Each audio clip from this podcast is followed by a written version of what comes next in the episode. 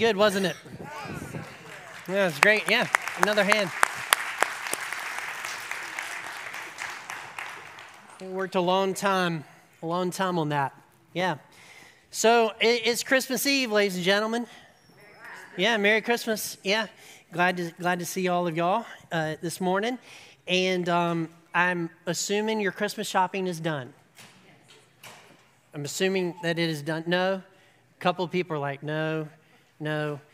Um, I have a Christmas gift coming from Amazon that got lost, and now they're giving it to me today. Anyway, you don't want to know all that, but that's the only one we're waiting on.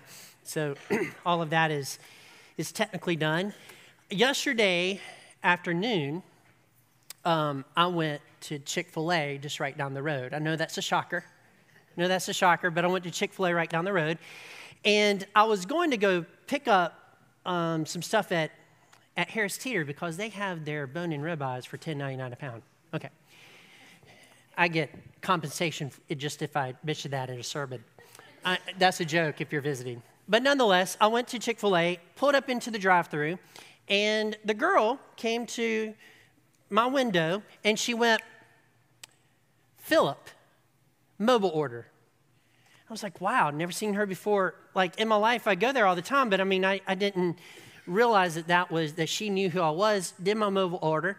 There was a guy that came over from the other lane to my car to talk to me, and he said, "Hey, Philip, how you doing? I'm doing very good. What's your Christmas plan?" So we talked about our Christmas plans for a few minutes. And then the other guy that was working over here, right before I left, he went, So if I'm not popular at anywhere else in the world, the Chick fil A just right down the road knows my name, knows who I am. I mean, it's, it, it's, it's crazy. It, it's absolutely crazy. So I thought, I did have the thought as I was turning around, maybe I should have got them a Christmas card. I mean, they know me. They know they know I'm a mobile order person. They kind of know who I am. Maybe I should have just passed off a Christmas card, but I, I didn't do that. So, um, just to, just to talk, just to kind of get this started. Um, uh, Mr. Tate, almost said said Travis. I should have said Travis because that's really your name. Who's the best Christmas giver in your family? Oh, definitely my mother-in-law. Your mother-in-law? Oh, mother-in-law. Yeah, that, that's a good answer. Yeah, yeah. That was not his answer in the first service. His answer in the first service was, I am. he said, I am. Oh, I know, I know. But she's here, so you just want to make sure, right? That, that's awesome. So he changed his narcissism to uh, more of a more of that that particular regard. Um, how about you? Who's the best? Laverne. Laverne is. Laverne is the best Christmas giver in your house. That, that's good. Now, if you're visiting, I'm not going to come up to you, so don't don't worry about that at all. I'm just going to go up to people I know will talk to me. All right. Um, Nate McCartney, who's the best Christmas giver in Definitely your house? my wife. Definitely your wife. Okay, so we have, have some things going on here. How about you, Daniel? Well, I would say it's not me. It's not you. My wife definitely. Yeah, so humble. not me. Most dads are just as surprised as the kids. Yeah, just surprise the kids. So yeah, Christmas givers. So what what makes a good Christmas giver? It's somebody that thinks through the gift that they're about to give you. For instance, um, I, I received a gift this Christmas that I didn't know I wanted until I got it. You ever have that happen? Like you didn't know that it was something that you would like until somebody gave it to you.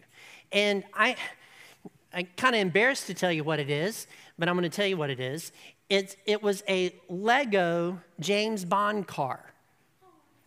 Yeah, I put it together in a day, and I have a light kit coming for it. So, so, the, so the back of it lights up and the front lights light up and all that kind of stuff just to make it special. And I didn't know, like I opened it up, it, it was given to me from Grayson, who works here. So he's now my favorite staff member. I just I'm just joking, and they know I'm joking. But but yeah, he, he gave it to me. So so I had this gift, and I was like really really excited about it. Didn't know I wanted it feel like I'm too old for it, but at the same time, when I got it, I was like, man, this is really cool, and put it all together. It is the first time I think I've put together a Lego set all by myself because my kids would put together Lego sets, and you know, you sit down there with them and you play Legos or you put together the thing and you have a good time. But this is the first time I've actually had my own, my own Lego set. I got to put it together. It was just a great gift. It was well thought through. And so the best gifts in the world are the ones that people think through and that give you something that you didn't know that you wanted, but you realize afterwards, you're like, yeah, yeah, I, I, really, I really like this. This is really something. This was very, very thoughtful. So, with that in mind, I want you to turn your Bibles to Isaiah chapter 9. Isaiah chapter 9, uh, verse 6 is where we're going to read today.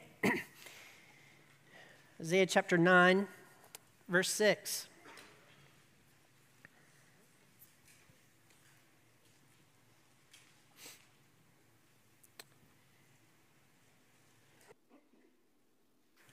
And this is what it says For unto us a child is born, unto us a son is given.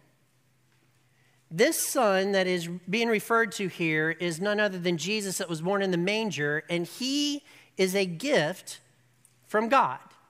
A gift from God. It is, it is a gift that you didn't know you wanted until you grabbed a hold of it and opened it up. It's a gift that you didn't realize you needed until you grabbed a hold of it and thought about it a little bit. It is a gift that God thought through for you and me that we both needed and wanted, but maybe wouldn't have even considered if He hadn't offered it to us through the Holy Spirit. It is a gift from God. Jesus Christ is a gift from God. It's a gift. He's a gift to be accepted. For unto us a child is born, unto us a son is given. And the text continues, and the government shall be upon his shoulders, and his name shall be called Wonderful Counselor, Mighty God, Everlasting Father, Prince of Peace.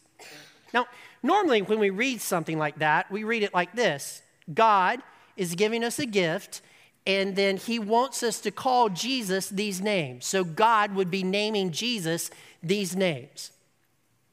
But that's not what this particular text is, is referring to. In fact, it's something totally different. This text is saying he shall be called as if God is looking down through time and he's looking at the people that accept his gift of his son and their response to that gift. Have you ever received that gift and you're like, oh my goodness, this is really awesome? And it becomes an awesome Christmas gift that's better than anything else.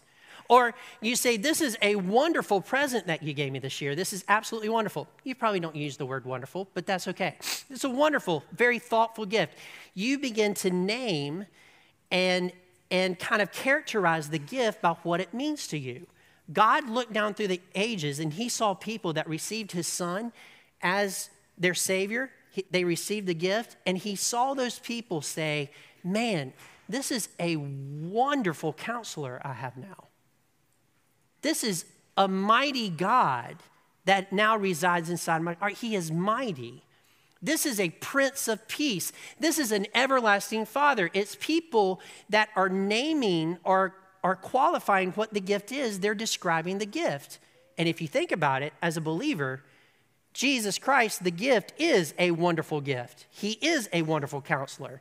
He is a mighty God. He is an everlasting Father. He is the Prince of my peace. Yes, He is absolutely amazing. So it's things that God saw down through the ages that people would actually assign to Jesus Christ and name Him in that particular way. He shall be called, He shall be described in this particular way because this gift is going to impact people's lives. That's pretty cool. So let's unpack those four things, okay? So the first one we're going to unpack is mighty God. Mighty God. How many of you think of Mighty Mouse when you hear mighty? Mighty Mouse? Okay. A couple of people are smiling, not raising their hands. Mighty Mouse. Or um, if you're like a Marvel fan, back when the movies were good, um, Thor would say, I am mighty, right? He would, he would come in and say, have y'all seen those movies? It's really, they're kind of old. They're almost 10, 13, 14 years old. But nonetheless, yeah, I am mighty. Well, God is, we are saying of God that He is mighty. So what does that mean?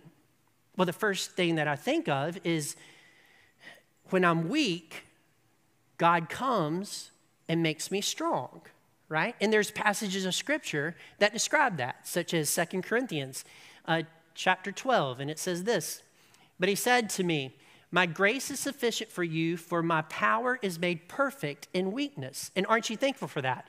When you're weak, Jesus comes alongside you, God comes alongside you, and he makes you strong, and he, he gets you through that particular time. But what if I was to pause here a moment to tell you this? God is not limited in his power to just fixing you when you're weak. What if I was to tell you this morning that God's mighty power is not only seen in your weaknesses, but also in your strengths? See, we as Americans and in a culture, we are really fixated on weakness. Like if we are able to announce our weaknesses to people, that's, that seems to be a great thing. Or if we dwell on those weaknesses. And oftentimes, when we, when we do this, a lot of people make their weakness their identity, is what happens.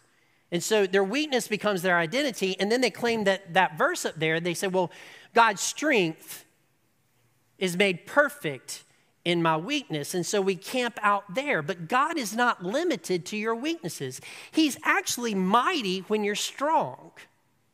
You see, you and I um, have received the Lord Jesus Christ, the ones that have received the Lord Jesus Christ as our Savior, we are created with talents, gifts, and given abilities. And those talents and gifts and spiritual gifts are strengths of ours. And God doesn't want you to ravel all the time in your weaknesses. God wants you to live in the strengths and the talents and the way that He created you and live in that space. He wants you to live strong. I am strong because of the way that God designed me in certain things. For instance, you don't want me to fix your car. You don't want me to do that. I can identify that that is an engine, that is a battery, and that might be the spark plugs. I, I can do that. But if I begin to work on your car, it is going to be worse at the end of it than it was at the beginning. I can tear it apart like nobody's business. I just can't put it back together. Okay? I don't camp out in my weakness. I don't go down the road and get a job being a mechanic because I would be an ultimate failure. God has gifted and, and, and given me talents to do this job right here for His purposes. And so I am strong in what I do right here, and this is where I'm going to camp out at. This makes sense? And so when I'm strong, God's mightiness meets me where my strength ends. Not as if I'm exhausted, but when I'm using my strength to its fullest ability, God's mightiness meets me here and then creates something that's way beyond my wildest dreams. Like it, it takes what I'm doing to a whole nother level that I could not get to unless God was with me, strengthening me, being mighty with me along my side. Does this make sense? Now, you might ask this question. Some of you might, might be like, is this really true? Are we, isn't it prideful to say that I'm strong in something and then God meets me with his mightiness? No, it's not. Let me give you a couple of examples of people that did this in Scripture. Daniel. Daniel was told not to pray. Daniel, his strengths were faithfulness, loyal, and wisdom. And what did Daniel do? Daniel went, opened up the windows and prayed, even though he was told he shouldn't pray. Like it was against the law to pray to his God. He went up there and did it. Daniel, in that moment, was strong. Now, Daniel was arrested, but Daniel was just as strong as he was when he opened his windows. Daniel was thrown into the lion's den, and at the point that he was thrown into the lion's den, guess when God's mightiness met his strength? When the lions' mouths were closed. Come on, church. And so you live in your strength. You stay dedicated to faithfulness with God, and you live there. And then when things happen, God's mightiness meets you, and a miracle takes place. Like God's vision for your life is established because He is meeting you where you are in your strengths. Shadrach, Meshach, and Abednego, same thing. Shadrach, Meshach, and Abednego thrown into a fiery furnace. Guess when God's might met their strength? When they were saved from the fiery furnace. Noah in Scripture, when he is building an ark and everybody thinks he's crazy. He built that ark for 100 years, saying that there was rain before rain ever existed. They think he's crazy. Noah stayed faithful and his family, and guess when God's might met his strength? When the rain began to fall and the floods came. God's might will always meet your strength, and God wants you to live in your strengths so that He can do great things through you. Actually, I probably should put it this way so that He can do greater things than you are capable of. And so you do things.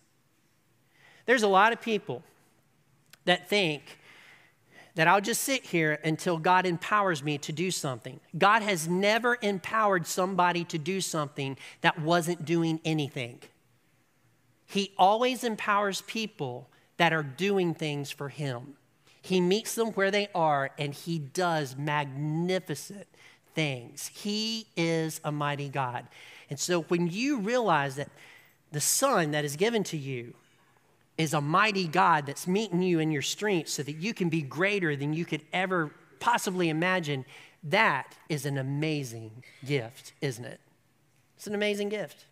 So here's the next one, okay? We have mighty God, and then we have a Prince of Peace.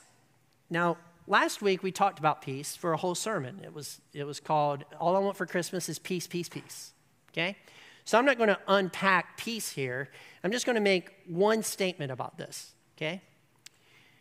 Prince actually means ruler, authority in your life. And the ruler of peace. And some Christians do not have peace in their lives because Jesus isn't ruling their hearts. And until Jesus rules your heart, you will never have peace in your life. You'll never have peace there. Jesus rules, he brings peace. He is the ruler of peace. In fact, I will, I will tell you this everywhere Jesus is allowed to rule, there is always peace. If he's pushed out, if he's not allowed to take a hold of your heart, you will not have peace inside of you until you let him rule. Ruling means you follow what he says, you follow his guidance of Scripture. So, peace. Some of you don't have peace. Some people, some Christians do not have peace because they are not allowing Jesus to rule their hearts. And that leads us to wonderful counselor. Wonderful counselor. I'm kind of glad it doesn't say wonderful therapist. Some of you might be thinking, what's the difference between a therapist and a counselor? There's, there's a lot of difference between a therapist and a counselor. A therapist is not is treating your condition. That's all he's doing. He's treating your condition. Okay? A counselor wants to free you from your condition. A therapist wants to kind of lead you along in, in whatever he's, he's trying to do or she's trying to do. And, and he's therapy. He's, he's holding your hand. He's, he's trying to feel for you. He's trying to make you cope with the condition that you will never be free of. But a counselor is someone that wants to free you from that condition. And Jesus came to free people, not give them therapy. In fact, there's not a, a moment, a place in Scripture where Jesus gives anybody therapy. Nowhere in Scripture. I'm not against therapy, so don't, don't get that. I'm just telling you something about God. God is a counselor. And so, what he does instead is he tells you how to live and how to avoid the things that will cause you pain. He counsels you, it's wisdom. Isn't a lot of the things that we have trouble with because of some stupid decisions that we made ourselves because we didn't follow the counsel of God? Come on, church, right? We decided not to follow the counsel of God. We did the stupid thing, and, and man, if we had just followed God's will, if we had just followed his counsel, we could have avoided all that pain over here. Jesus gives everybody in this room this opportunity. He tells us how to live, and you have to accept it. He's not going to thera- therapeutically bring you through the whole process and leave you in your condition. That is not his purpose. He wants to guide you in the way that you should go. And your choice at that moment is to choose either to follow him or not follow him. It, it is somewhat of a light switch. It is somewhat of a light switch. I'm not saying that there isn't battles in following God's counsel because there is. There's a lot of battles, and, and you have to fight those battles. But the determination to follow the counsel of God to the best of your ability is a decision that you have to make. He wants you to make, and then you follow Him in that counsel. He is a wonderful counselor. God has never led anybody wrong. He has never led anybody wrong. His counsel that is in the Word is the counsel that we should keep and the counsel that we should live by. Counsel is His wisdom. And without the wisdom of God, we are all fools. We're foolish in our thinking, foolish in what we decide to do, foolish in, in what in our activities, we're foolish. But with the counsel of God, we actually become wise because we're living by his wisdom. And then there's everlasting Father. Everlasting Father everlasting Father. You might not be thinking this, but I thought this. In fact, I think this every time I read this particular passage. How can the Son, who is Jesus, be the Father as well? And I just leave that discussion with Trinity. Yeah, I, I, I've thought about it. I've read about it. I've tried to figure it out. How can the Son be the Father and the Father be? Well, it's Trinity. It's just a statement of the Trinity. But regardless, he's the everlasting Father. Now, Father in our culture is not really a popular idea. It is for us, I think. Okay, nobody's shaking their heads. Fathers are popular with us, right? We're, we're father, like we like fathers. We like fathers that are following the Lord, doing the best they can for their family and being the fathers that they should be. We love, we love fathers, but fathers and men in general in our culture get really a bad rap all the time. Our media downs them. There's, there's an attack against them. I mean, it's, it's a total thing. So we, so some people have a skewed view of what a father, of what a man actually should be, because they're trying to make the father position weaker than it needs to be. Okay? Some people have problems with their fathers because they just we're not good fathers. Can we be that honest? I mean, I said all that, but there are some people that just did not have a good father in their life. They just didn't. He left the family, he left them behind. And there's a lot of hurt and pain that's mixed up in that. And so when we say everlasting father, you know, there's some people that just have a tendency to, ah, I'm not sure about this father thing. They have different emotions and like, people that have healthy relationships with their dads would.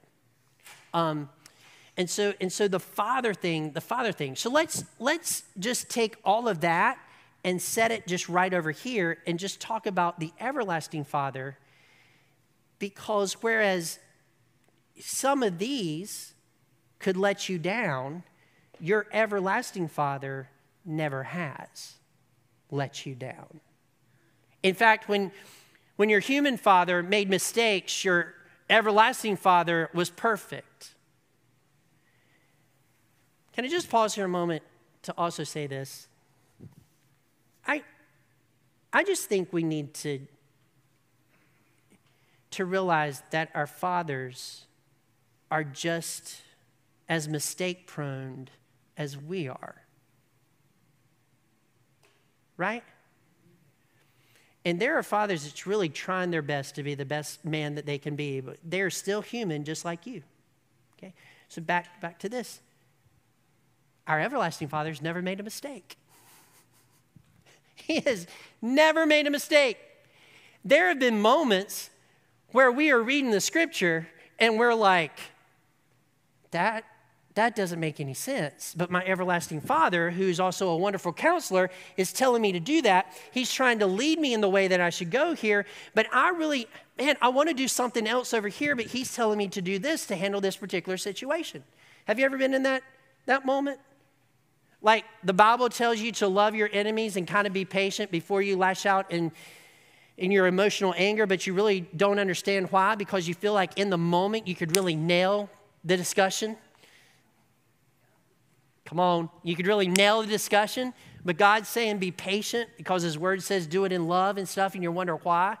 And then you decide to do it that way, and three weeks later, you're like, wow, that's why, because this turned out a lot better than if I had attacked this early on.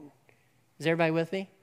And so he's, he's never let you down at all. He's your everlasting Father.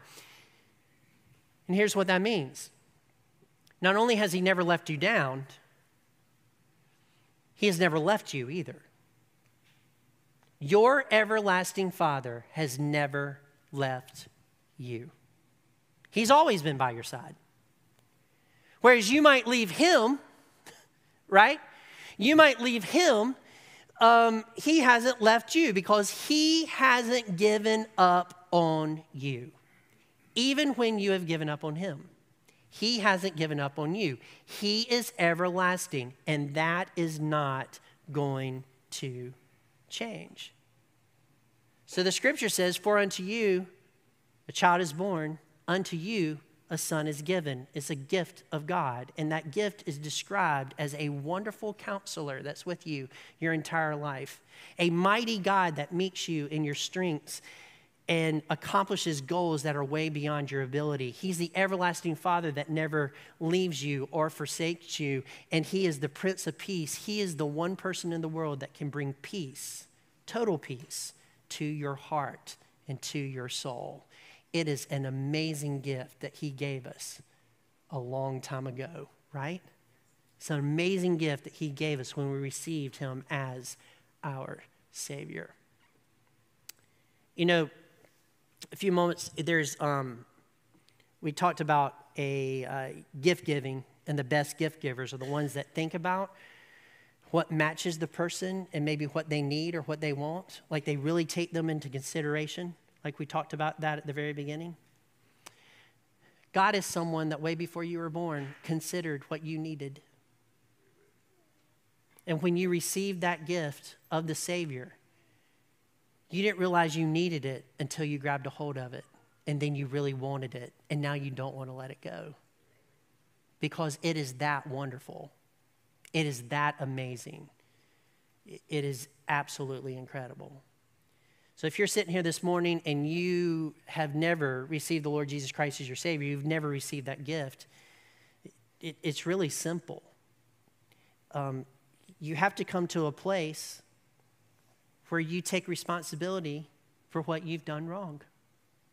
Instead of blaming everybody else, instead of blaming the system, instead of living in, in the weaknesses you and, and making weaknesses your identity, you come to the place where you're like, it's me, it's me, it's me.